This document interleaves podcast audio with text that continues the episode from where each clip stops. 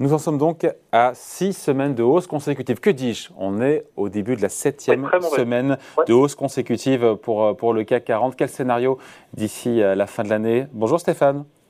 Bonjour David. Stéphane Déo donc pour euh, Ostrom Asset, Asset Management, euh, directeur de la recherche stratégique Monde. Euh, on est à plus de 7100 points aujourd'hui sur l'indice parisien, donc septième semaine de hausse consécutive, je le disais. Vous êtes à l'aise, vous, avec ce niveau de l'indice parisien? Oui, on est relativement à l'aise parce que si vous regardez la progression qu'on a eue cette année, en fait, elle est moins marquée que la progression des bénéfices. Donc, dit autrement, les valorisations ont un petit peu baissé euh, sur le cours de l'année. On est parti de valorisations qui étaient très très élevées parce que le marché s'attendait à des progressions des bénéfices importants. Euh, ça a été validé. On a plus de 50% de progression des bénéfices sur l'Europe. Alors on partait d'extrêmement bas évidemment, mais du coup, ça justifie pour moi la, hausse. La question, c'est plutôt euh, l'année prochaine. On est sur des niveaux de marge qui sont euh, au plus haut historique. Alors c'est une bonne nouvelle puisqu'on a fait, euh, on a restauré les marges à une vitesse qui est absolument admirable. Mais on ne pourra pas tellement aller plus haut en matière de marge, donc. Mais voilà, voilà, c'est ça le problème. Donc, vous écoutez, ce marathon boursier pourrait ne pas se poursuivre parce que enfin, les facteurs positifs qui jouent en faveur des marges actions sont toujours là, mais les ressorts sont moins puissants. Il y aura des bonnes marges, mais il n'y aura plus de croissance des marges et de croissance des bénéfices euh, et des chiffres d'affaires au niveau qu'on a connu là, sur les le gros risque, Exactement. Le gros risque pour moi l'année prochaine, c'est qu'on va toujours avoir de la croissance. Alors l'année prochaine, il y a la fin d'année aussi. Hein. oui, c'est vrai. mais du coup, vous allez avoir un levier opérationnel, c'est-à-dire qu'avec plus de croissance, vous avez plus de bénéfices. Le vrai problème, c'est des coûts de production qui commencent à, à, progresser énormément et on le voit déjà sur certains secteurs. Je pense euh, à l'alimentaire, par exemple, euh, les brasseurs, par exemple, qui ont des, des gros problèmes de coûts, qui n'arrivent pas à augmenter leur prix de vente. Et donc, on pourrait avoir des pressions sur les marges, en particulier sur certains secteurs. Bon, mais en même temps, on est d'accord, les résultats financiers, ils ont été excellents euh, sur chaque trimestre. Après, cette bonne santé, encore une fois, des entreprises, elle, elle n'est pas remise en cause. Non, pas du tout. Euh, pour moi, on reste sur des entreprises, une fois de plus, qui ont restauré leur marge. Hum. Mais il y a une inflexion. Mais il y a une inflexion.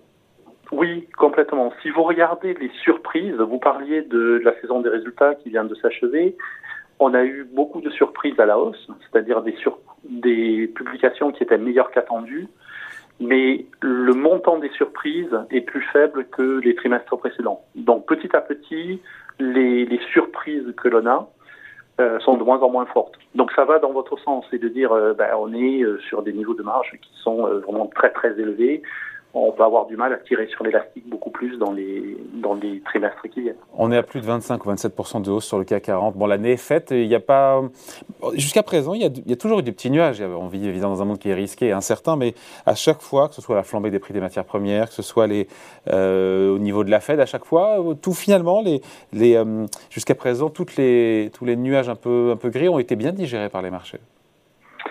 Oui, parce qu'une fois de plus, euh, je pense qu'il y a une grosse tendance de fond. Il ne faut pas oublier qu'on vient d'une euh, récession qui a été sans précédent l'année dernière. Donc il y avait un rebond qui était très très fort, euh, qui va s'estomper très nettement.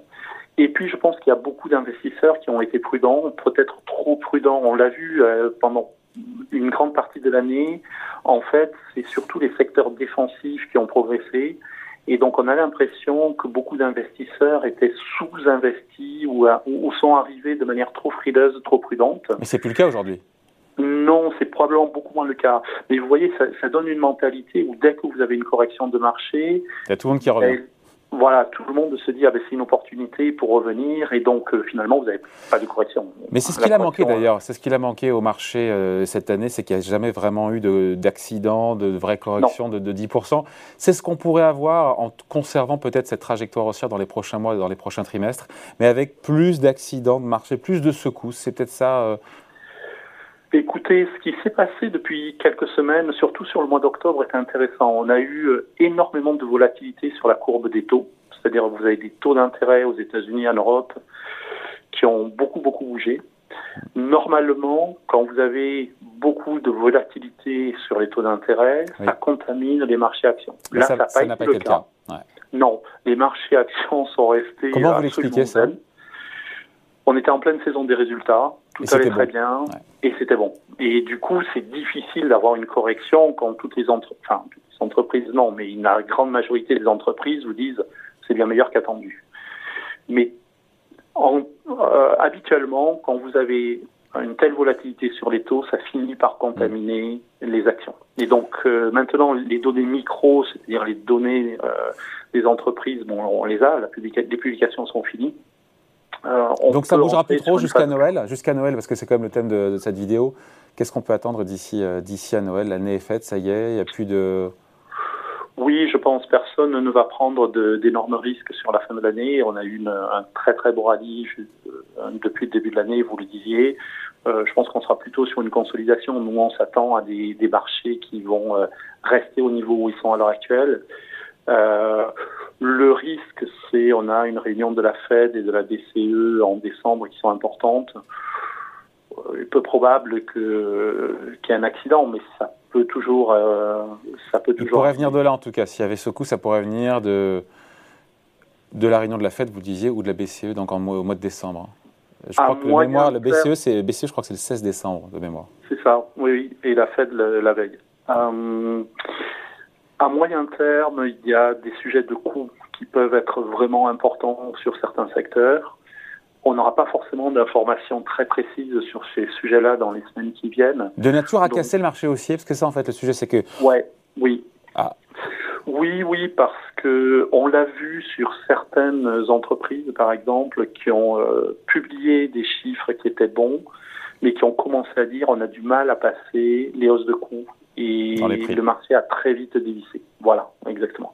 Parce que vous vous retrouvez une fois de plus, je prends l'exemple des brasseurs, euh, c'est un peu l'emblématique, mais vous avez aussi euh, les, euh, les, pièces détachées dans l'automobile ou les, les, fournisseurs d'automobiles.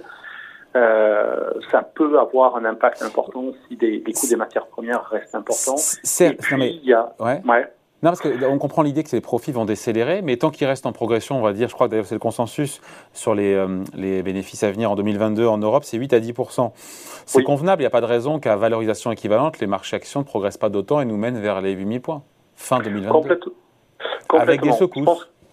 Je pense, que, un, on peut avoir beaucoup plus de secousses, et deux, ce qui est intéressant pour moi, c'est plutôt l'aspect sectoriel. Du coup, euh, on est assez en ligne avec ce que vous avez dit. On a une progression des bénéfices sur nos modèles qui approche les 10% l'année prochaine, mais on peut avoir une différenciation très très marquée d'un secteur à l'autre.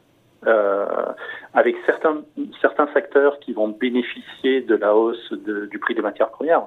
Je pense, euh, je pense à l'énergie, par exemple, ou, ou d'autres secteurs et à l'opposé, certains secteurs qui peuvent être très pénalisés. Donc pour moi, ce qui est intéressant sur l'année prochaine, c'est surtout cette rotation sectorielle qui a déjà commencé. Hein. On voit des écarts de performance d'un secteur à l'autre qui, euh, qui deviennent très importantes. Et donc, je pense qu'on rentre beaucoup dans ce qu'on appelle un marché de stock picker, c'est-à-dire qu'il faut vraiment identifier les dossiers qui ont du pricing power, qui arrivent à s'en sortir. Surtout quand les marchés sont chers.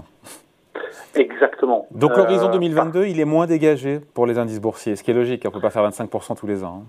Hein. Exactement. Euh, nous, on a une progression des bénéfices qui est proche de 10%. Des PE probablement qui baissent, donc ça vous donne des indices qui gagnent entre 5 et 7%.